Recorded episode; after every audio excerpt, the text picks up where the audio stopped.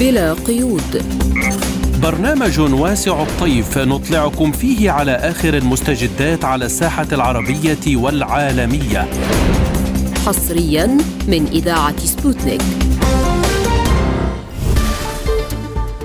أهلا بكم مستمعينا الكرام في حلقة جديدة من برنامج بلا قيود. سنكون معكم على مدار ساعة. أنا محمد جمعة. وأنا نادية هلال. وفي حلقة اليوم بنيامين نتنياهو يحدد ثلاثة شروط لإنهاء الحرب على غزة. الولايات المتحدة تجري مفاوضات مع فلسطين والمجتمع الدولي حول إمكانية تجديد السلطة الوطنية الفلسطينية. الجيش الروسي يعلن تحرير مدينة مارينكا في جمهورية دانيتسك الشعبية. إسرائيل تغتال قائدا عسكريا بارزا في حرس الثورة الإيراني. لازلتم تستمعون إلى برنامج بلا قيود. ونبدأ الحلقة بآخر تطورات الصراع الفلسطيني الإسرائيلي حيث دخلت الحرب على قطاع غزة يومها الحادي والثمانين وتستمر القوات الإسرائيلية في قصف مدن ومحافظات شمال وجنوب القطاع. وسط كارثة إنسانية وصحية. حدد رئيس الوزراء الإسرائيلي بنيامين نتنياهو ثلاثة شروط لإنهاء الحرب على غزة. أولها استئصال التطرف من المجتمع الفلسطيني بأكمله وتدمير حركة حماس الفلسطينية ونزع السلاح من قطاع غزة. وللحديث عن هذا الموضوع ينضم إلينا عبر الهاتف من فلسطين رئيس مركز الدراسات المستقبلية من جامعة القدس الدكتور أحمد رفيق عوض أهلا بك دكتور في برنامج بلا قيود آه، دكتور في ظل ما نشاهده الآن هل يمكن القول أن إسرائيل تسعى فعليا إلى إنهاء أي نفوذ سياسي في القطاع من خلال فرض سيطرتها الكاملة على غزة؟ هذه يعني أهداف غير واقعية على الإطلاق ولا يمكن تحقيقها أصلا وهذا هذه الأهداف المطلقة والكبيرة والفارغة أيضا هو نتنياهو يعرف أنها لن تتحقق ولن يستطيع تنفيذها على وجه على الأرض بالإضافة إنه فكرة احتلال غزة من جديد هي فكرة مجنونة ومرفوضة مرفوضة من قبل أطراف كثيرة أولها أمريكا. لهذا السبب أنا برأيي إنه هذه الأهداف الكبيرة والمستحيلة أيضا يضعها نتنياهو من أجل الاستمرار بالحرب لأنه إطالة الحرب إطالة لعمره السياسي وأيضا تنفيذ لخطة المتطرفين المشاركين في هذه الحكومة الفاشية. لهذا السبب هذه أهداف كما قلت أهداف آه، مستحيلة وتهدف إلى إطالة الحرب ومن أجل آه، حتى يبقى نتنياهو آه، رئيسا للحكومه وحتى يبقى هذا التيار الفاشي مسيطر في الحكم على إسرائيل. وبالنسبة لشرط تجريد غزة من السلاح سيكون من الضروري إنشاء منطقة أمنية مؤقتة على طول محيط غزة وكذلك البدء بعمليات التفتيش لمنع نقل الأسلحة إلى القطاع لماذا لا يتم الأخذ بعين الاعتبار المصالح الفلسطينية وما هو الحل؟ لا هو نتنياهو يضع هذه الشروط أيضا غير يعني قد يحققها وقد لا يحققها، لكن هو عمليا يريد من خلال هذه الشروط شطب حركة المقاومة آه، في الحاضر والمستقبل، يعني يريد أن يمنع أن تكون حركة حماس آه، لاعبا اساسيا في شكل الحياة اليومية والسياسية والأمنية في غزة. لا في الحاضر ولا في المستقبل. ولهذا السبب هو يشدد من قبضته الأمنية على قطاع غزة ويحاول تقسيم قطاع غزة إلى ثلاث أقسام يتدرج فيها بالعمليات العسكرية ما بين عمليات موضوعية إلى عمليات برية من أجل القضاء على ما يسميه القضاء على حركة حماس قانونيا وسياسيا واداريا وامنيا. السؤال هو إنه هو عمليا ما يريد فعليا ما يريده نتنياهو ليس فقط شطب حماس من المستقبل ومن إدارة غزة ولكن أيضا بقدر الإمكان تهجير قطاع غزة تدمير قطاع غزة حتى لا تكون مكان قابل للحياة. وهو لا يخفي ذلك على فكرة. لا يخفي أنه يريد أن يهجر الناس طوعي قسريا أو طوعيا. هذا يوم أمس قالوا في اجتماع الليكود وبالتالي عمليا هو لا يأخذ بعين الاعتبار حتى وجود الفلسطينيين مش مصالحهم لا يأخذ وجودهم بعين الاعتبار مش بس مصالحهم. لهذا السبب نحن في ذروة الاشتباك مع هذا هذا المشروع الصهيوني. وخلال جلسة لحزب الليكود أكد نتنياهو أنه يدفع باتجاه هجرة طوعية لسكان غزة إلى بلدان أخرى وأن العمل جار لإيجاد دول تريد استيعاب سكان غزة كلاجئين. ما هي برأيك الدول التي ستستوعب سكان غزة وفقا لخطة نتنياهو؟ هناك ضغوط كبيرة تمارس على مصر ويبدو على الأردن وهناك أيضا دول يبدو غربية تفتح باب الهجره الطوعية من خلال الإغراء مثل ما سمعنا في وزير الهجرة الكندي مثلا سمح لمن يقيم في كندا من أهل غزة أن يعني يستقدموا أقارب لهم من قطاع غزة مثلا. ويبدو أن هناك أطراف أخرى مختلفة آه، يعني إما يمارس ضدها الإغراء أو التهديد أو كليهما، فكرة التهجير القسري أو الطوعي فكرة واضح انها في قلب المشروع الصهيوني ويعمل عليها. يوم أمس كما قلنا أنه نتنياهو قال لأعضاء حزب الليكود في نقاش داخلي أنه يعني تحدث مع زعماء كثيرين حول هذا الأمر ويبدو إنه مسألة قائمة عن في على قدم وساق كما يقال واضح إنه التهجير قد يكون ليس لدولة واحدة وإنما لدول مختلفة ومتعددة وكل دولة تحصل على مزايا سياسية ومزايا اقتصادية وربما مزايا أمنية أيضا. وماذا سيحصل بالفلسطينيين المتمسكين بالأرض والباقين في غزة؟ الواضح إنه يعني اولا حركة حماس أطلع يعني أصدرت بيان ضد هذا الكلام ضد ما ضد ما صرح به نتنياهو حول التهجير الطوعي وقالت إنه شعبنا متشبث بأرضه صامد وثابت ولن لن يترك أرضه. ولكن نحن نتحدث هنا عن ربما أن تكون حالات يعني حالات ممكن أن تقبل هذا العرض. ولكن في نهاية الأمر أعتقد إنه شعبنا لن لن يعني يعيد فكرة الهجرة ولا الغربة لأنه الهجرة والغربة رأينا رأينا شعوب أخرى يعني ورطت في هذه في هذا الخيار خيار الغربة والهجرة وكم دفعوا من أجل ذلك. حتى اللحظة شعبنا الفلسطيني آه، لا يبدي لا يبدي رغبة في السفر ولا يبدي رغبة في الهجرة ولا التهجير رغم كل شيء. وواضح إنه شعبنا عنده آه، ليس فقط تجربة وإنما أيضا عنده محبة وانتماء. ولذلك آه، أعتقد إنه فكرة التهجير الطوعي أو الكسري أعتقد أنها لن تنجح لأسباب كثيرة، من الأسباب الكثيرة هي إنه رفض مصر والأردن مثلا، المسألة الثانية إنه الفلسطيني عادة عادة يعني لا يرغب بترك مكانه. خاصة للإرث والتاريخ والتجربه القاسيه اللي عاشها بخلال 74 سنة، بالإضافة برأيي إنه إيمان الفلسطيني الديني مرة أخرى إيمان الفلسطيني الديني إنه يجب عليه أن لا يغادر بلده من أجل إنه المحتل يجي بداله، لهذا السبب أعتقد إنه ممكن جدا هذه الفكرة لا تنجح وحتى لو نج... لو تفترض أنها نجحت تنجح بشكل جزئي جدا وهامشي جدا. دكتور وفقا لتقارير إعلامية مصر تقترح خطة من ثلاثة مراحل لإنهاء الحرب بين إسرائيل وحماس حيث المرحلة الأولى والثانية من الخطة تشمل تبادل الأسرى أما المرحلة الثالثة تشمل إنشاء حكومة تكنوقراط في غزة لن تكون تابعة لحماس ما تعليقك على هذا وما هو احتمال نجاح هذه الخطة؟ هذه في أفكار دعينا نسميها أفكار يعني لم ترقى بعد إلى فكرة أن تكون خطة مقدمة وتناقش على اصعده كثيرة. لا يعني هي أفكار وأفكار ربما طيبة تكون ولكن واضح إنه الطرف الفلسطيني يرفضها آه، لأسباب كثيرة طبعا آه، رغم النوايا طيبة بالتأكيد يعني لأنه هذه هذه الخطة اللي من الخطة المصرية اللي من ثلاث مراحل اولا تفترض هدى والفلسطينيين بدهم مش هدى بدهم وقف إطلاق نار آه، ثانيا ليس هناك ضمانات لأي مرحلة من المراحل وإسرائيل عمليا لاحظ إنه المرحلة الأولى تتضمن الإفراج عن الأسرى النساء والأطفال وكبار السن. وهذه الخطوة إذا تمت عمليا إسرائيل لن لن تنفذ الخطوات الأخرى لأنه سيخف عليها الضغط جدا جدا.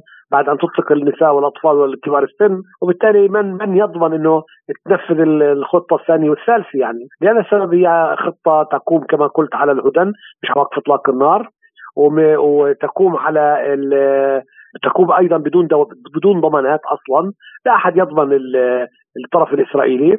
والنقطة الثالثة والمهمة جدا إنه يجب أن يكون هناك أفق سياسي حقيقي آه، مش مجرد وعود. يعني هذه خطة تقوم على الوعود. لهذا السبب أعتقد إنه الفلسطينيين آه، أو الطرف الفلسطيني الحركات المقاومة رفضت هذه هذه الخطة وتقترح الطرف الفلسطيني يقترح خطة أسهل من ذلك بكثير.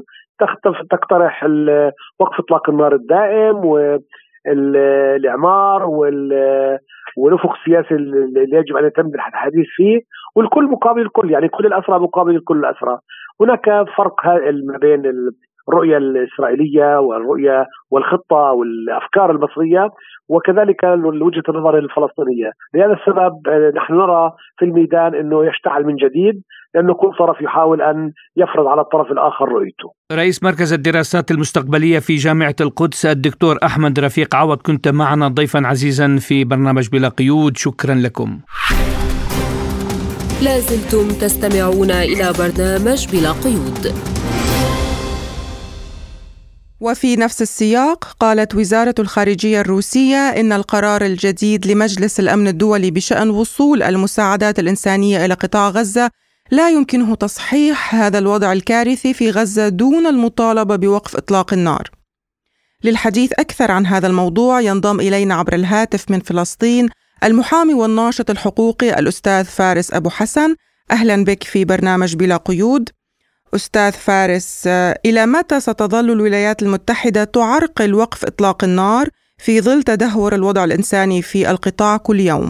والله إلى متى آه، واضح أنه يعني للأسف يعني الدول الغربية اللي آه، أشبعتنا آه، طوال العقود الماضية بمبادئ وقيم آه، تتعلق أو تتحدث عن حقوق الإنسان وعن حقوق الطفل وحقوق المرأة وعن القانون الدولي الإنساني وغيرها من المبادئ القانونية الدولية إلا أنه واضح إنه هاي المبادئ والقيم هي تستخدمها هاي الدول الغربية فقط لتحقيق مصالحها. آه، وكل شاهدنا وسمعنا آه، قديش الدول الغربية كانت تتشدق بهاي المبادئ والقيم في الحرب الروسية الأوكرانية وقديش كانت يعني تتباكى على المدنيين اللي كانت تسميهم مدنيين اللي كانوا يسقطوا في أوكرانيا آه، ولكن للأسف عندما تغيرت الصورة وأصبحت وأصبح في الصورة في إطار هذه الصورة الشعب الفلسطيني وأطفال فلسطين ونساء فلسطين وشيوخ فلسطين تغيرت كل اللهجات وكل الكلمات ويعني وأوجدوا كل المبررات لاستمرار العدوان. صراحة إنه هاي المنظومة الدولية وهاي المبادئ والقيم انهارت آه، أمام الجرائم جرائم الحرب جرائم ضد الإنسانية جرائم امام جرائم الإبادة الجماعية اللي بتنتهكها إسرائيل آه، بحق الشعب الفلسطيني في قطاع غزة. وحتى في الضفة الغربية وعمليات الإعدام الميداني والأسرى والانتهاكات بحق الأسرى كل هذه القيم والمبادئ انهارت أمام الجرائم الإسرائيلية، إلى متى؟ إلى أن يعني يصحو العالم الغربي ويحاسب حكوماته بأن ما يقومون به يعني ينافي كل القيم والمبادئ اللي تنادوا فيها طول السنوات الماضية وأن يقفوا أمام مسؤولياتهم الأخلاقية والإنسانية والقانونية للضغط على الحكومات الغربية لتقول لإسرائيل كفى، وبالذات طبعا الولايات المتحدة الأمريكية الداعمة والمشاركة بهذه الحرب آه، ضد شعبنا.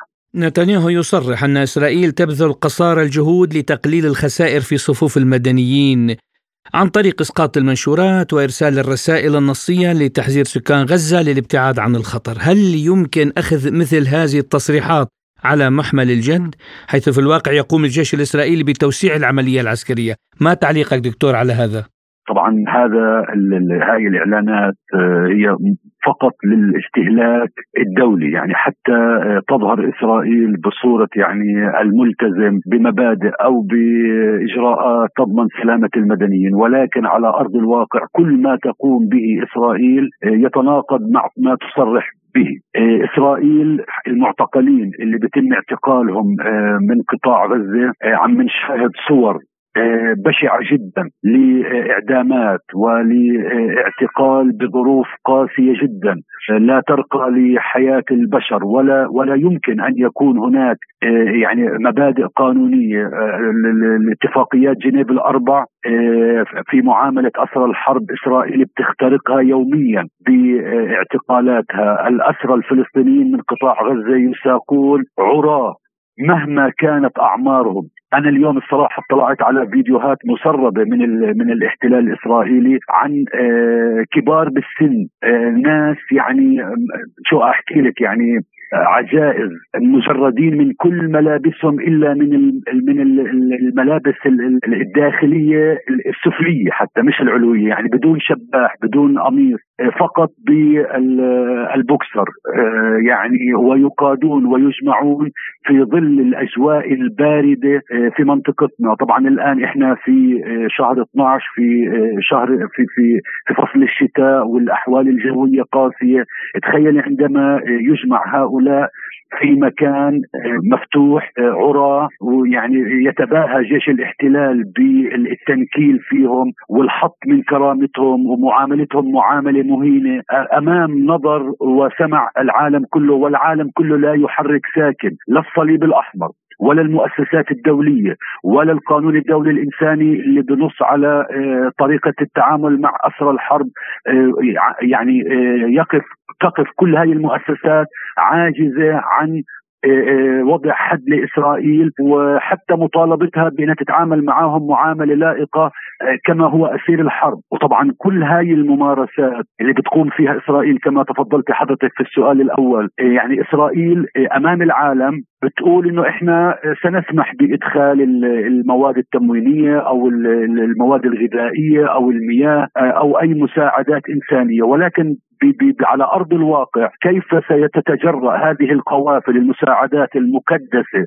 التي تنتظر منذ أشهر على المعابر وعلى الحدود المصرية الفلسطينية؟ كيف ستستطيع أن تدخل وهي بمأمن أمام هذا القصف المجنون الذي تقوم به إسرائيل ضد كل من يتحرك في قطاع غزة وخصوصا عندما تشاهد هذه القوافل تدخل إلى قطاع غزة؟ فإسرائيل ما تصرح به أمام العالم لتحاول أن تجمل الصورة التي كشفت والوجه القبيح الذي تعرف عليه العالم المعادل الإنسانية والمظاهرات اللي أخذت تجوب عواصم العالم ومدن العالم الغربي اكبر دليل على إنه العالم فقد ثقته بإسرائيل وكشف حقيقتها الزائفة.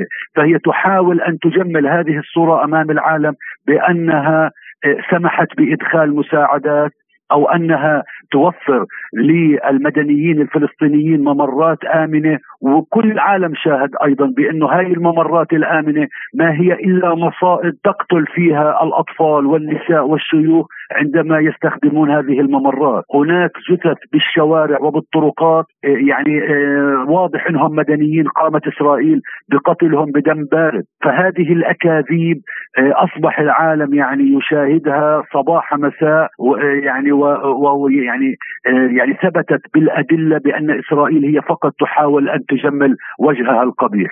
كان معنا في بلا قيود من فلسطين المحامي والناشط الحقوقي الأستاذ فارس أبو حسن، شكرا لمشاركتك القيمة. لازلتم تستمعون إلى برنامج بلا قيود.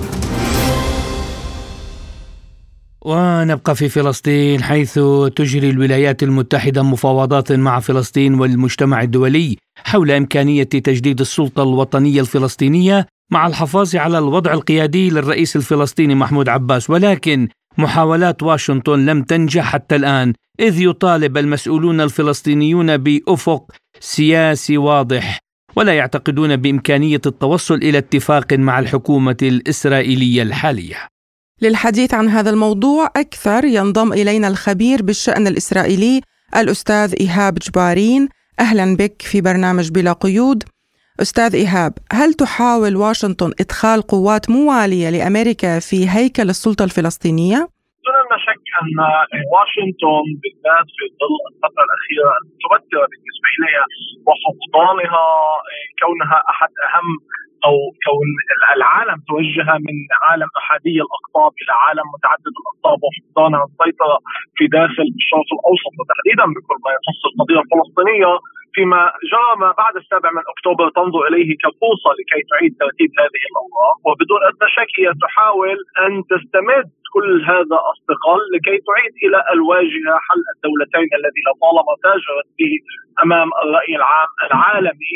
بمضمون كهذا أو كآخر، وبالتالي كذلك يجب أن نتذكر أن أوسلو وكل تبعيات أوسلو والسلطة الوطنية الفلسطينية هي أحد أهم الركائز والنتائج التي اتكلت عليها واشنطن في ظلال الثلاثون عام الأخير. ولهذا السبب هي إذا أرادت أن تعيد إلى ذاتها هذه الأمجاد هي بحاجة إلى أن تعيد السلطة الفلسطينية أو القيادة الفلسطينية إلى الواجهة بالذات في ظل أزمة قيادية فلسطينية حقيقية إن كان في القطاع وإن كان كذلك في الضفة الغربية. وهذا ما تحاول وجل ما تقوم به في ظل هذه الفترة. أنا باعتقادي أن قبل ذلك كذلك هي حاولت أن آه، يعني وضعت على الطاولة عدة حلول جزء منها مبهم لكن آه، في نهاية المطاف حاولت آه، تعيد ثقلها عبر هذا الأمور أي في نهاية المطاف يمكن القول أن واشنطن تعمل لإعادة ثقلها إلى الواجهة في القضية الفلسطينية الإسرائيلية ليس إلا بالذات في ظل التحديات التي تواجهها،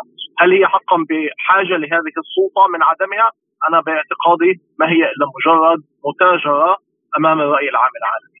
وما مدى احتمالية تجديد السلطة الوطنية الفلسطينية في غياب التوافق مع السلطات الإسرائيلية؟ في نهاية المطاف يجب أن نتذكر أن الصراع الإسرائيلي أو الصراع ما بين واشنطن وتل أبيب في نهاية المطاف هو صراع انتخاباتي بحت.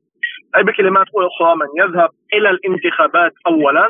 هو الذي سوف يخسر نتنياهو يحاول أن يجر الولايات المتحدة إلى داخل غياهب الرمال المتحركه في قطاع غزة لكي يذهب بايدن إلى الانتخابات.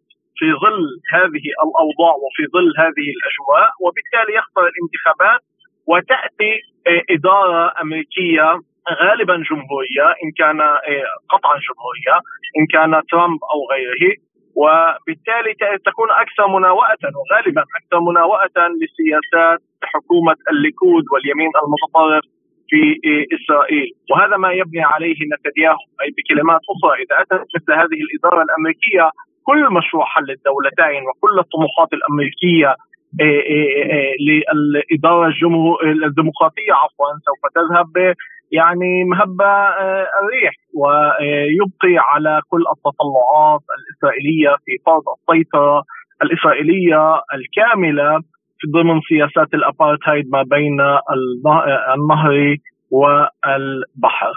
هل يعني ضمنا أن ممثلي حماس سيشاركون في تشكيل الحكومة الجديدة؟ سؤال جميل لأنه كذلك يجب أن نتذكر أن أحد الطروحات أو أحد الأمور التي تطرح على الطاولة الآن آه، الحلول لكي تصور صورة مصر لإسرائيل هي نفي قادة حماس خارج القطاع. آه هذه الجزئية ربما حتى يتوافق بها أعداء نتنياهو وغرمائه السياسيون في تل أبيب جانس وجالانت وغيرهم يتوافقون مع هذه الرؤية وبالتالي أنا باعتقادي أن يعني إذا ذهبنا إلى حل الدولتين الذي تطمح إليه الإدارة الأمريكية هي بحاجة لشركاء شرعيون إسرائيليون إيه، بالنسبة لإسرائيل عفوا.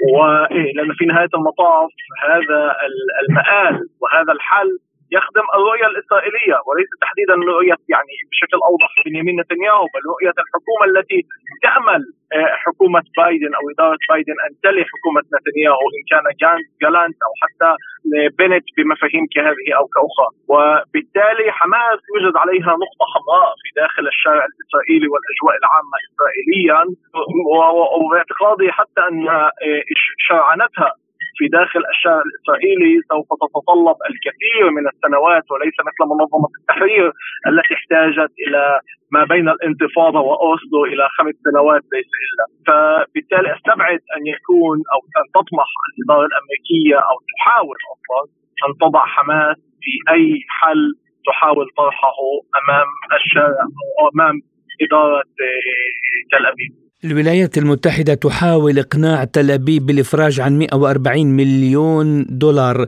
من مدفوعات الضرائب المخصصة لغزة. يعني السؤال ألا يمكن للمجتمع الدولي الضغط على تل أبيب من أجل الإفراج عن هذه المبالغ وخاصة أن غزة في أمس الحاجة لها؟ يعني هذه الجزئية تحديدا بما يتعلق آه، في الأموال والإقتصاد تأتي ضمن استراتيجية تل أبيب فيما يسمى في سياسة العصا والجزرة وجهاز الأمن الإسرائيلي في خطل شديدا ما لا يفهمه الساسه الإسرائيليون آه، المال هو أو على الأقل هذا ما يعني ما يطمح إليه الجهاز الأمني فان يكون المال هو الحل في كل هدوء أو أي حل يمكن أن تطمح إليه تل أبيب. وبالتالي امنيا إسرائيل بحاجة للافراج عن هذه الأموال، طبعا بطبيعة الحال هذا يعني بعيدا عن الضغط. الدولي هنالك جدال حقيقي في داخل الكابينات أو في الدوائر الأخرى بكل ما يخص هذه الأموال وكيفية آه، آه، تحريرها. يعني حتى بنيامين نتنياهو أنا باعتقادي يعلم هذه الأمور جيدا. بل أكثر من ذلك. هنالك لغة انسجامية ما بين بنيامين نتنياهو وما بين الحالة الأمنية والمستوى الأمني الاستخباراتي في إسرائيل لأنه يعني بطبيعة الحال عملوا مع بعض لكثير من السنوات لعقدين على الأقل من السنوات. وبالتالي يفهم جيدا ما تفهمه الحالة الأمنية. ولكن الجمهور الذي هو رهينته الآن اليمين الاستيطاني في داخل اسرائيل التوراتي لا يعي ذلك. ويعني نحن نتحدث عن يمين شعبوي بكل معنى الكلمة. وبالتالي هي قضية تصويتيه كيف سوف ينجح بنيامين نتنياهو؟ والأجهزة الأمنية طبعا بطبيعة الحال أن آه، تصوغ هذا إلى الشارع الإسرائيلي آه، قضية تحرير هذه الأموال آه، بالتالي. كان معنا في بلا قيود الخبير بالشأن الإسرائيلي الأستاذ إيهاب جبارين. شكرا لمشاركتك القيمة. لازلتم تستمعون إلى برنامج بلا قيود. وفي ملفنا التالي الجيش الروسي يعلن تحرير مدينة مارينكا في جمهورية دانيسكا الشعبية حيث أعلن وزير الدفاع الروسي سيرجي شويغو خلال لقاء جمعه بالرئيس فلاديمير بوتين أن الجيش الروسي حرر مدينة مارينكا الواقعة بجمهورية دانيسك وأكد أن السيطرة على هذه المدينة ستجعل من الممكن حماية دانيسك بشكل أكثر فعالية من نيران القوات الأوكرانية وبدوره هنأ الرئيس الروسي فلاديمير بوتين وزير الدفاع على تحرير مارينكا وطلب نقل عبارات الشكر والامتنان لجميع الأفراد الذين شاركوا في المعارك في جميع أوقاتها ومراحلها. للحديث أكثر حول آخر تطورات الحرب في أوكرانيا. نستضيف معنا رئيس مركز الدراسات والتنبؤ السياسي الدكتور عمار قنات أهلا بك دكتور عمار في برنامج بلا قيود وأبدأ معك من تحرير القوات الروسية لمدينة مارينكا بالكامل. ما هي الأهمية الاستراتيجية لتحرير هذه المدينة؟ فيما يتعلق يعني في مدينة مارينكا هي كانت تعتبر يعني من النقاط الصعبة والمحصنة عسكريا. ولا ننسى أن هذه التحصينات هي قد بدأت يعني منذ عام 2014 تمهيدا يعني للعملية العسكرية التي كانت تنوي يعني أوكرانيا البدء فيها بين قوسين يعني لتحرير الدنباس فهذه المدينة هي تعتبر من المعاقل يعني الأساسية للخط الدفاعي والهجومي في نفس الوقت يعني في منطقة الدنباس وهي النقطة التي كانت يعني نقطة الارتكاز للمدفعية الأوكرانية تجاه مدينة دانيسك فبعد هذه يعني المرحلة باعتقادي ستكون يعني الأمور أكثر استتبابا وانضباطا يعني عسكريا مما يهيئ يعني للقوات الروسية التقدم لتحرير كامل يعني المنطقة منطقة الدنباس ورأينا أن الخط يعني هو يأتي بطريقة يعني منطقية عسكرية. وأعتقد يعني في المراحل القادمة سيكون هناك يعني تحريرا قريبا لمدينة يعني أفدي أفديفكا ومن ثم الانطلاق إلى آه، كراماتورسك وسلافيانسك وكونستانتينوفكا ومن ثم يعني تنتهي مسألة تحرير منطقة المنطقة الإدارية آه، لدانيسك ولدنباس بالكامل. دكتور عمار هل يمكن أن يؤدي هذا النصر للقوات الروسية إلى إحباط معنويات القوات المسلحة الأوكرانية تماما وبالتالي يؤدي إلى انهيار الجيش الأوكراني؟ فيما يتعلق يعني في المعنويات أو الجيش الاوكراني لا يمكن الحديث اليوم يعني عن قوام متكامل. يعني هذه مسألة الإحباط هم يمروا بها يعني منذ مراحل ما وكانت يعني أكثرها الصدمة الأكبر كانت للقوات. يعني القوات الأوكرانية هي بعد يعني سقوط آه، باخمت ومن ثم يعني العملية بدأت تأخذ نوعا آخر من فشل. يعني الهجوم آه، المضاد والذين آه، والذي عولوا عليه يعني سياسيا وعسكريا. فلذلك يعني اليوم أوكرانيا وقوات يعني القوات العسكرية الأوكرانية هي في حالة يعني انهيار مستمر والمسألة هي باعتقادي مسألة وقت لا أكثر ولا أقل وذلك ضمن معطيات يعني معطيات من من المنظومة الغربية بنقص نقص التسليح نقص نفاذ الذخائر. فكل هذا أيضا لا يمكن يعني أن ننظر إليه بمنأى عن المسار. يعني السياسي أيضا المتعثر فيما يتعلق في دعم أوكرانيا سياسيا يعني وعسكريا. فنستمع يعني بين الحين والآخر إلى تصريحات من هنا ومقالات يعني صحفية موجهة من ناحية أخرى حول يعني ضرورة التوجه إلى آه، المفاوضات يعني أو التقديم يعني التنازلات والاعتراف يعني والإقرار بالواقع العسكري والسياسي الذي نراه اليوم على الأرض. قال رئيس بيلاروسيا ألكسندر لوكاشينكو بأن زيلينسكي قد بدأ يفهم الحاجة إلى تسويه سياسيه فهل تفهم هذه الحقيقة الدول الراعية لكييف والتي يعتمد عليها الآن في بدء عملية التفاوض؟ فيما يتعلق يعني مثل هذه الطروحات يعني أنا أنظر بطريقة أخرى بأن يعني زيلينسكي ونخبته يعني السياسية آه، هي لا تعدو كونها فقط يعني أداة سياسية لدى الولايات المتحدة يعني وظفت آه، بشكل ممكن القول يعني شكل جيد لمحاولات لضغط على على على روسيا. فالقرار يعني الشكلي هو طبعا يعني سيكون من خلال زيلينسكي لكن القرار الفعلي يعني هو ينطلق من من واشنطن وليس من من كييف لكنها كلها يعني كل ما نرى اليوم مثل هذه التصريحات ممكن يعني أن نجملها في في سياقها يعني تحضير أو إعداد يعني الرأي العام يعني الغربي اولا والعالمي آه، إلى مسألة الهزيمة، لكن هنا يعني نصطدم بواقع آخر بأن الهزيمة يعني جزئيا العسكرية والسياسية هي ليست لأوكرانيا لكنها لحلف الناتو للولايات المتحدة للمنظومة الغربية. ولذلك يعني كل ما سنستمع إليه في المراحل القادمة هو فقط يعني إرهاصات لحالة يعني الحالة الانهزامية التي تمر بها أوكرانيا وستمر بها المنظومة الغربية بشكل كامل. أكد رئيس بيلاروسيا ألكسندر لوكاشينكا أن جميع الأسلحة النووية التكتيكية الروسية الموجودة في بيلاروسيا متموضعة في مكانها الصحيح وبحالة جيدة. فهل هذه رسالة إلى أن بيلاروسيا في خندق مع روسيا في أي مواجهة مصيرية؟ مما لا شك فيه ولا ننسى أن بيلاروسيا وروسيا تربطها يعني اتفاقية الدولة يعني الدولة الواحدة وهذه يعني العلاقة هي ليست فقط يعني علاقة استراتيجية اليوم يعني بيلاروسيا هي ومنذ قبل يعني في خندق واحد وهذه العلاقة يعني أيضا يفهمها الغرب من خلال يعني إذا نظرنا حتى إلى العقوبات يعني الاقتصادية والممارسات السياسية العدائية هي كانت موجهة للطرفين مباشرة يعني تجاه روسيا وبيلاروسيا. وفيما يتعلق يعني بالسلاح النووي الذي يعني وهو سابقة تعتبر بالنسبة لروسيا نقل يعني أسلحة نووية خارج حدودها آه، الرسمية. هذه يعني هي ليس فقط رسالة ولكنها جزء من مفهوم يعني الردع الاستراتيجي النووي وذلك لعدم إعطاء يعني المنظومة الغربية أي حالة من حالات التهور. لاننا ننظر اليوم يعني إلى حالة الصراع يعني وصلت في إحدى المراحل يعني إلى حد المواجهة بين قوسين يعني المواجهة العسكرية والكل يعلم بأن المواجهة العسكرية ما بين روسيا وال والناتو أو الولايات المتحدة هي لابد يعني أن تكون ضمن استخدامات السلاح النووي والذي يعني يرفض من جميع الأطراف في نفس الوقت لأنه لن تكون هناك معركة عسكرية يعني ستكون نهاية للبشرية. لكن هذا لا يمنع من الممارسات يعني الردعية لكامل يعني لجميع الأطراف المشاركة في هذا الصراع ضمن يعني المتغيرات الجيوسياسية التي قد طرأت والتي ستطرأ يعني في المراحل القادمة. بما أن السلاح يبقى هو سيد الموقف آه، كييف تهدد بإمكانية انسحاب القوات المسلحة الأوكرانية بسبب نقص الطائرات المسيرة. فلماذا آه، التركيز على هذه المسيرات بالذات؟ هل كان لها دور محوري في تغيير قواعد المعركة؟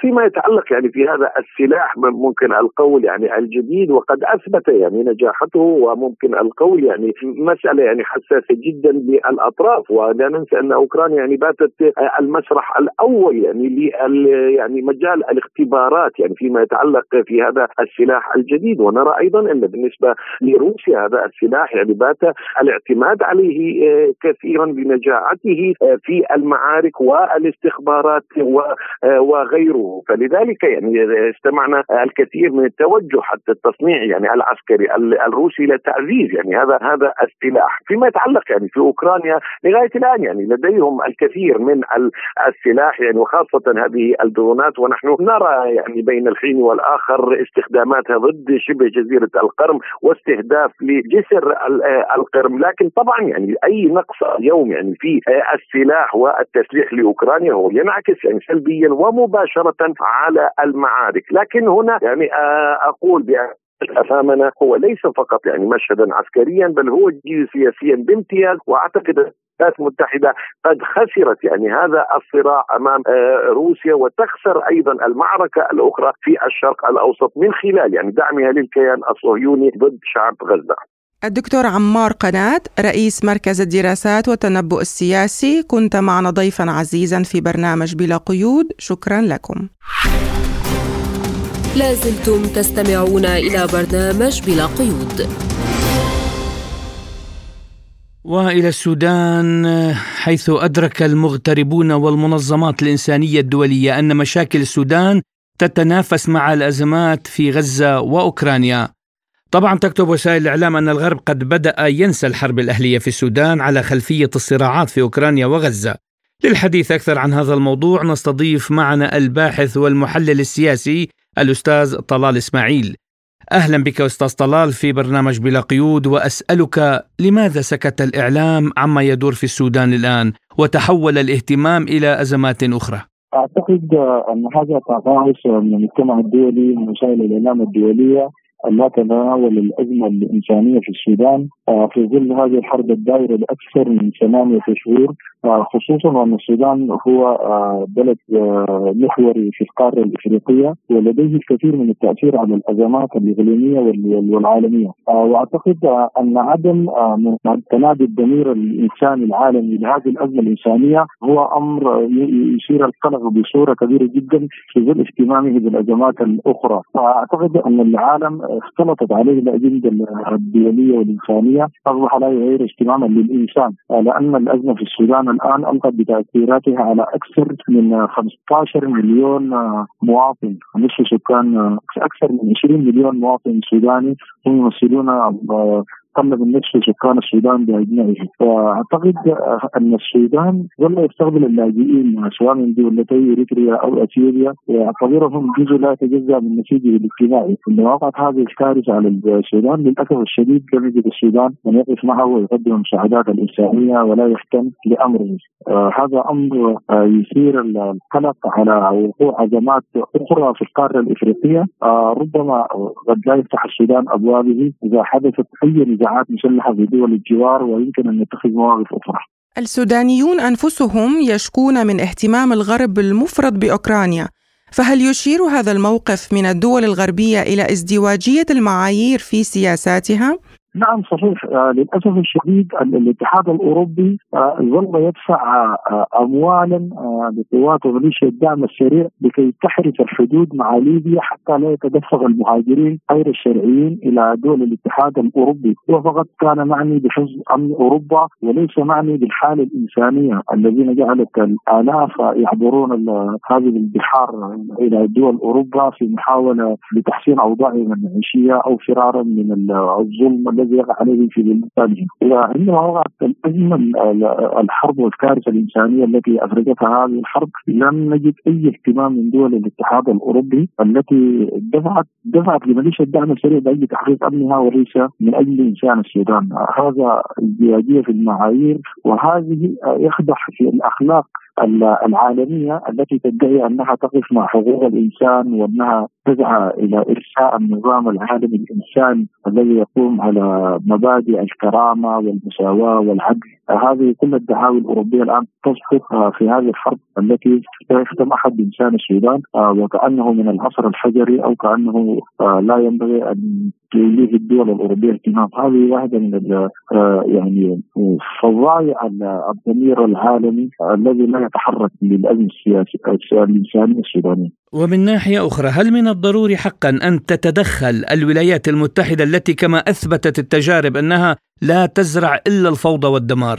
الولايات المتحدة الأمريكية لديها أجندة ومصالح في هذه الحرب الدائرة في السودان هي تنظر إلى مصالحها فقط ولا تنظر إلى التداعيات التي أفرزتها الحرب هي تهتم فقط بما يلي أن تكون موجودة في قواعد عسكرية على البحر الأحمر تؤمن اسطولها البحري لا يصير السودان لديها أي تأثيرات على الأمن القومي الأمريكي ومصالحه في في الدول الأفريقية ولذلك الولايات المتحدة الأمريكية لا تصلح في أن تحقق أي سلام للسودان لأنها بهذا المعيار وبهذا المفهوم هي تنظر إلى المصالح وليس لأزمات البلاد السودان. أستاذ طلال ما يجري الآن من التصعيد في السودان هل يمكن اعتباره كدليل آخر على فشل إدارة بايدن؟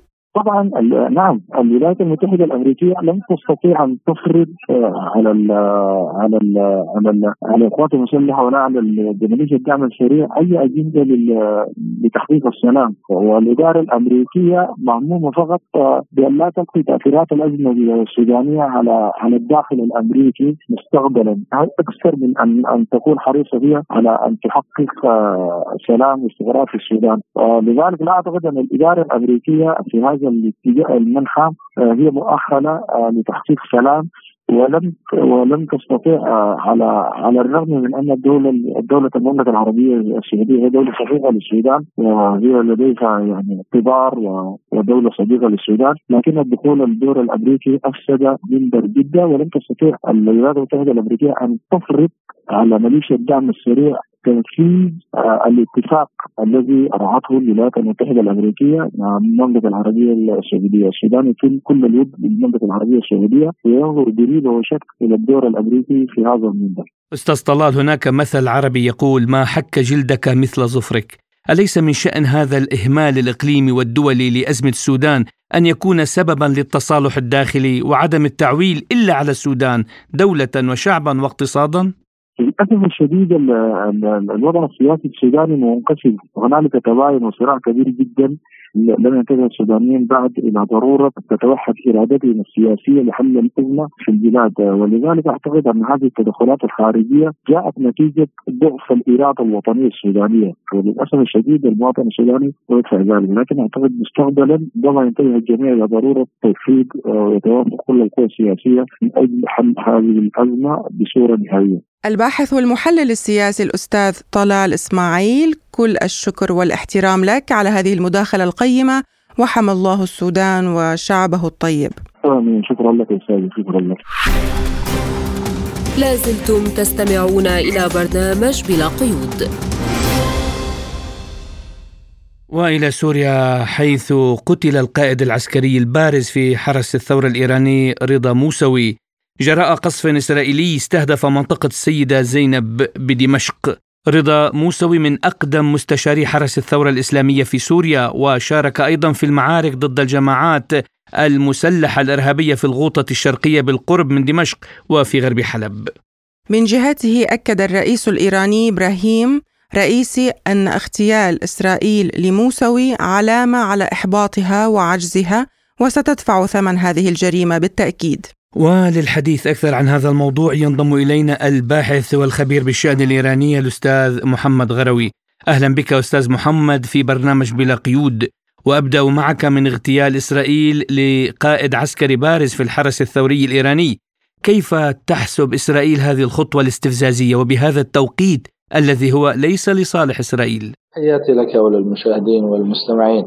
أعتقد بأن هذه العملية الاغتيالية هي من ضمن العمليات ومن ضمن الحرب الأمنية والاستخبارية آه، التي يقوم بها الكيان الإسرائيلي وهي حرب متبادلة فيما بين إيران وإسرائيل طوال السنوات الماضية وهي ليست الأولى ولن تكون الأخيرة.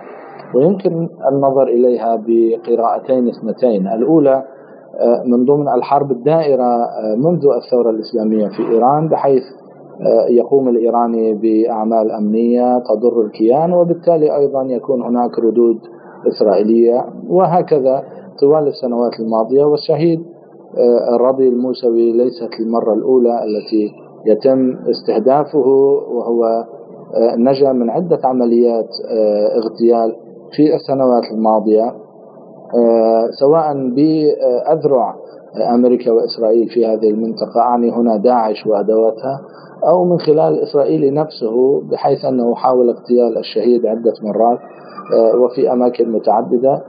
آه، أعتقد أن هذه القضية يمكن النظر إليها من هذا المنظار من منظار الحرب الدائرة فيما بين الإيراني والإسرائيلي في هذا الإطار. المنظار الآخر وهو الحرب الدائرة الآن في قطاع غزة أعني هنا ما بعد طوفان الأقصى.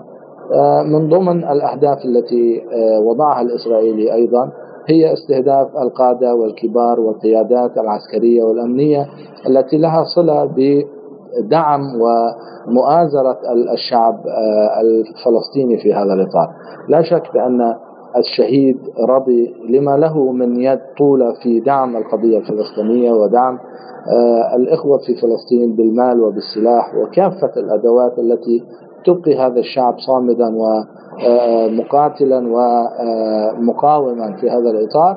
وضع الإسرائيلي من ضمن بنك أهدافه اغتيال الشهيد رضي الموسوي لما يمثله من دعم لحركات المقاومة وخاصة آه، الإخوة في حماس والجهاد الإسلامي. كيف تستطيع إسرائيل أن تتبع مثل هكذا قيادي عسكري رفيع المستوى حتى في مزرعته بمنطقة السيدة زينب؟ يستطيع الإسرائيلي تتبع القيادات العسكرية الرفيعة من خلال عدة آه، قنوات. يعني آه، ما شاء الله العملاء يملؤون الساحات سواء في فلسطين أو لبنان أو حتى سوريا. آه، وعدا عن العملية الاستخبارية وأجهزة الترصد والأقمار الصناعية الموجودة لدى هذا الكيان بالاشتراك مع الأمريكي الذي هو أيضا مشترك في هذا النوع من العمليات. بطبيعة الحال أعتقد بأن آه، يد أمريكا واضحة في آه، العملية هذه آه، وهو الذي يغطي الإسرائيلي وهو الذي يعطي الإذن للإسرائيلي في الذهاب بهكذا أنواع من العمليات. في هذا الإطار. وهذا من ضمن الردود الإيرانية التي يمكن أن نتحدث عنها. هي ردود قانونية لأن هذا العمل هو عمل غير قانوني بقانون الدولي استهداف أي أجنبي على أراضي السورية آه، وهو مستشار ولديه غرفة يعني ولديه مكتبه في وزارة الدفاع السورية وهو يعمل مستشار في السفارة الإيرانية في دمشق. أن يتم اغتياله بهذه الطريقة بطبيعة الحال هذا عمل غير قانوني. لكن إسرائيل ترى نفسها بأنها دائما هي فوق القانون وأنها غير ملزمة بالتقيد بالقوانين الدولية لذلك تذهب بهكذا نوع من الاغتيالات في هذا الإطار. يعني بأي قانون بأي حق تقتل إسرائيل بهذه البساطة مواطنين أجانب على أراضي دولة أخرى؟ سألتني عن احتمال دخول إيران في الصراع مع إسرائيل. يعني متى كانت إيران خارج هذا الصراع؟ هذا الصراع ممتد منذ عشرات السنوات وهو يأخذ مدايات ويأخذ أبعاد وطرق مختلفة كل مرحلة معينة. يعني ما بعد طوفان الأقصى بطبيعة الحال الصراع الإيراني الإسرائيلي والإيراني الأمريكي آه، يزداد شراسة ويزداد قوة آه، وتكتيكا. والتكتيكات تتغير في كل مرحلة في هذا الإطار. أعتقد بأن آه، هذا الصراع سيمتد إلى مرحلة يعتقد الإيراني أنها مرحلة سقوط إسرائيل وزوال إسرائيل. هذه المرحلة لا جرم أنها قادمة بالنسبة للإيرانيين بأنهم يعتقدون بأن هذه الحرب هي حرب كسب نقاط على هذا الإسرائيلي آه، سواء آه، من خلال محور آه، المقاومة ووحدة الساحات أو من خلال الضربات المتتالية التي يتلقاها الإسرائيلي في غزة والضفة وما إلى هنالك وشمال فلسطين المحتلة هذه الحرب لم تبدأ لم تبدأ لكي تنتهي في المرحلة القادمة إنما نحن بطبيعة الحال هكذا أنواع من الاغتيالات تدخل المنطقة في مرحلة عض أصابع أو معركة عض أصابع وأيضا معركة استنزاف آه، قد لا يستطيع الصمود فيها الإسرائيلي بقدر ما لدى محور المقاومة ولدى إيران مقومات الصمود ومقومات البقاء والدفاع والمقاومة في هذه المنطقة. أعتقد بأننا دخلنا مرحلة جديدة والإسرائيلي يعرف جيدا لأن هذه المرحلة هي مرحلة خطر وجودي على الكيان الإسرائيلي. لذلك نراه جن جنونه وهو يقوم بكل كسر للخطوط الحمراء فيما بينه وبين الإيراني ويقوم بهذه العمليات لتوريط الإيراني وتوريط المنطقة وتوريط الأمريكي بالتالي في هكذا أنواع من الحروب الطويلة والمستنزفة لكافة القوى في هذه المنطقة. أعتقد بأن جنون نتنياهو سيجعل من نتنياهو آه، وقادته المتطرفين الذهاب بعيدا في التحول في مسار الحرب وتوسيع رقعة هذه الحرب إذا ما تم التهدئة من قبل الأطراف الأخرى وأعتقد بأن الإيراني حتى الآن لم يتخذ القرار لتوسيع مديات هذه الحرب في هذا الإطار وما هو احتمال دخول إيران في صراع مع إسرائيل الآن؟ أنا لا أعتقد بأن هناك احتمالات لدخول إيران في هذا الصراع بشكله الذي يتوقعه الكثيرون بأن يكون هناك صواريخ إيرانية وقصف متبادل إسرائيلي وعلى هذا النحو. أنا كما قلت فنحن في حرب استنزاف وهذه الحرب آه، سيكون لها مدايات آه، أخرى عدا هذه التي يعتقدها الكثيرون بأن ستنطلق صواريخ من إيران وما إلى هنالك. أعتقد بأن هذه الحرب آه، ستنطلق إذا ما قام الإسرائيلي باستهداف إيران آه، بشكل مباشر وعدوان مباشر سيكون رد إيراني مباشر على نفس الطريقة لكن بحرب الاغتيالات ستكون أيضا كما قلت حرب آه، اغتيالات متقابلة في هذا الإطار وحرب أمنية في هذا الموضوع أستاذ محمد ما هي الإجراءات التي تستعد طهران لاتخاذها لمحاسبة تل أبيب؟ المحاسبة آه، هي محاسبة أولا آه، من ضمن أيضا الحرب الأمنية آه، على طريقة إيران التي قد لا نسمع أخبارها في المنصات الإخبارية لأن الإسرائيلي يخفيها. والطريقة الأخرى هي الطريقة القانونية التي لا جرم أن الإيراني سيقوم بإجراء قانوني لمحاسبة الكيان على الرغم من أن هذا الكيان هو فوق المحاسبة دائما لكن في تسجيل النقاط سيقوم الإيراني برفع دعوة على هكذا موضوع واستكمال الملفات القانونية لمحاسبة إسرائيل آه، في هذا الموضوع.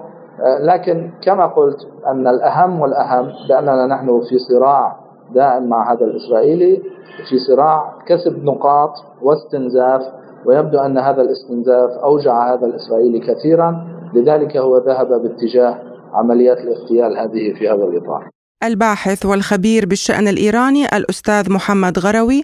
كنت معنا ضيفا عزيزا في بلا قيود. شكرا لكم.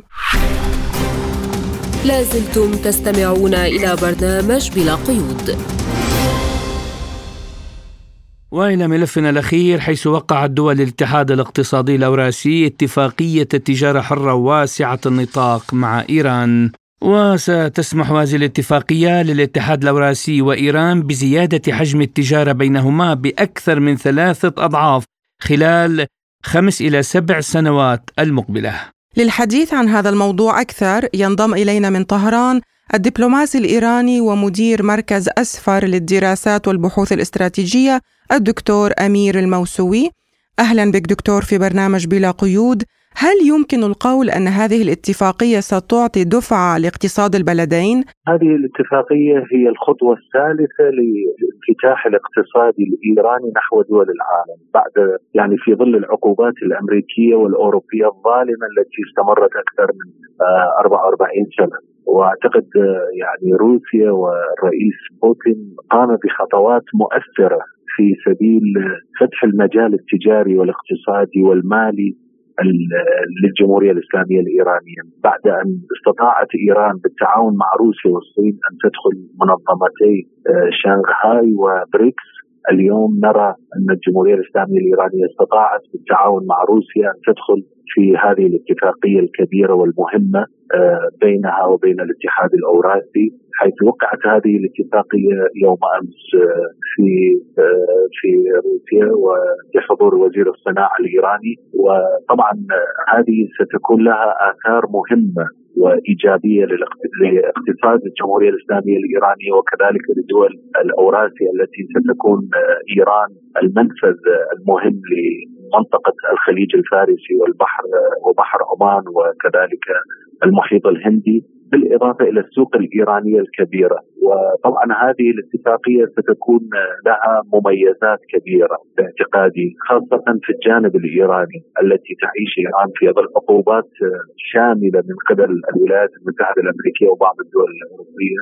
اولا ستتمكن إيران من الحصول على بضائع وتجهيزات مهمة تنتجها هذه المجموعة مجموعة الاتحاد الأوراسي. وكذلك استطاعت إيران أن تستغني عن التعامل بالدولار مع دول محترمة وكبيرة ومؤثرة اقتصاديا اقليميا ودوليا كدول الاتحاد الأوراسي. وأن تتعامل إما بالعملة المحلية أو البدائل.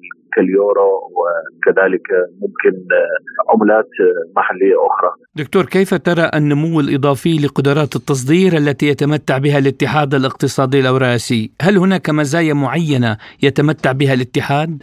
نعم هناك مزايا مهمة إن كان بالإضافة إلى المجال النووي السلمي في مجال المعادن في مجال الحديدية في مجال الطاقة الكهربائية الأخرى المصانع الزراعة وكذلك المواقع البحرية والمواقع كالمطارات كذلك المنافذ الحدودية هذه كلها امتيازات يعني تنشط الاقتصاد وتنشط بالإضافة إلى موضوع السياحة. يعني أنا أعتقد هناك تركيز من الجانبين سمعنا في تصريحات الطرفين بعد التوقيع هناك رغبة في تطوير السياحة آه، إن كانت السياحة الطبيعية أو السياحة التاريخية، السياحة الدينية، وكثير من الأمور أنا أعتقد بإمكان هذه الدول أن تستفيد منها.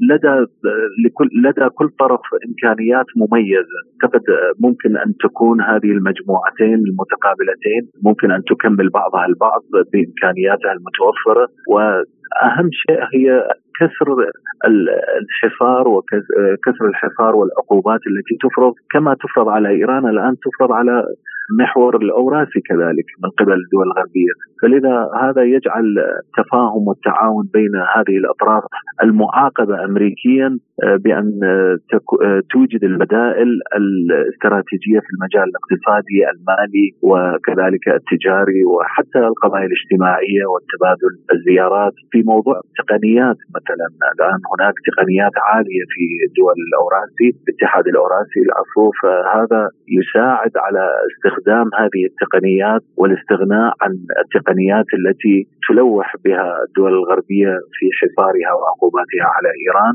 وبالمناسبة يعني إيران استطاعت أن توفر يعني منظومات جيدة في المجال العلمي إن كان في المجال الطب وفي مجال في مجال الصناعات الدفاعية وكذلك في مجال الزراعة. هناك تطور جيد وملحوظ في في الجانب الإيراني، هذه الأمور متوفرة وبوفرة في الجانب الأوراسي، فلذا أنا أعتقد هذه الاتفاقية ستولد قوة قوية في المنطقة. مدير مركز أسفر للدراسات والبحوث الاستراتيجية الدكتور أمير الموسوي كنت معنا ضيفا عزيزا في برنامج بلا قيود، شكرا لكم. وفي نفس السياق قال الرئيس الروسي فلاديمير بوتين إن اتفاقية التجارة الحرة بين الاتحاد الأوراسي ومصر في مرحلة متقدمة للغاية وأضاف أيضا أن اللجنة الأوراسية تتفاوض للتوقيع مع الإمارات وإندونيسيا. للتعليق على هذا نتحدث مع الخبير الاقتصادي الإماراتي الأستاذ نايل الجوابرة. أهلا بك أستاذ الكريم.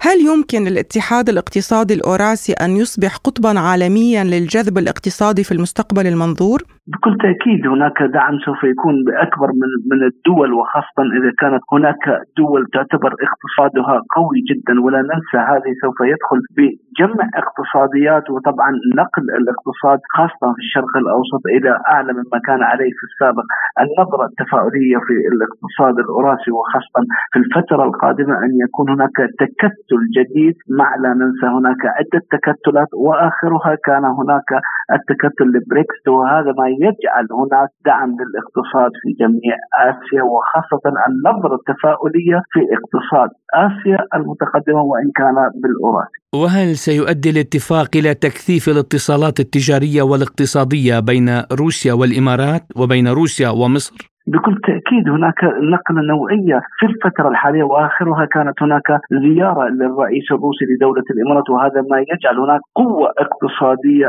مرنة بين دولة الإمارات وروسيا وهذا ما يجعل هناك النظرة التفاؤليه بالنسبة إلى هناك نقلة بالنسبة إلى زيادة الناتج المحلي الإجمالي بالنسبة للفترة القادمة بين دولة الإمارات وروسيا وأيضا بين مصر وروسيا. ولا ننسى هاتين الدولتين قد دخلا لبريكس وهو سوف يكون نقل نقله بالنسبة للتجارة البينية بالعملة المحلية وهناك نظرة تفاؤلية للاقتصاد وخاصة في المنطقة وإن كنا نتحدث عن منطقتنا في الخليج العربي. وهل يستطيع الاتحاد في نهاية المطاف أن يحل محل الجمعيات الاقتصادية الغربية؟ هي هي هناك بكل تأكيد نقلة للاقتصاد وزيادة نسب الاقتصاد هي لن تحل مكان مكان آخر ولكن هناك زيادة بالنسبة للاقتصاد وزيادة بالناتج المحلي بين الدول وزيادة أيضا بالنسبة إلى تنويع الاقتصاد، دائما الاقتصاد ينظر إلى كمية أو مكانة الاقتصاد أو نقلة بالنسبة من دولة إلى أخرى وخاصة بالنسبة لكيفية التعامل بين بين الاقتصاديات، هناك دخول اقتصاد جديد في في المنطقة وإن كان في العالم هو ما يجعل هناك النظرة التفاؤلية وخاصة وجود اقتصاد جديد إلى الاقتصاد العالمي ولا ننسى كانت هناك عدة ضغوطات بالنسبة للاقتصاد إن كان بدأناها ببداية عام 2020 بكورونا وانتهينا أن هناك ضغط كبير بالنسبة لرفع أسعار الفائدة في الفترة الماضية وهو ما يجعل هناك نظرة للاقتصاد بالنقله النوعية في الفترة القادمة. الخبير الاقتصادي الإماراتي الأستاذ نايل جوابرة كنت معنا ضيفا عزيزا في برنامج بلا قيود شكرا لمشاركتكم. مستمعينا الأفاضل إلى هنا تنتهي حلقة اليوم من برنامج بلا قيود. كنت معكم أنا محمد جمعة. وأنا نادية هلال. شكرا لإصغائكم. وإلى اللقاء.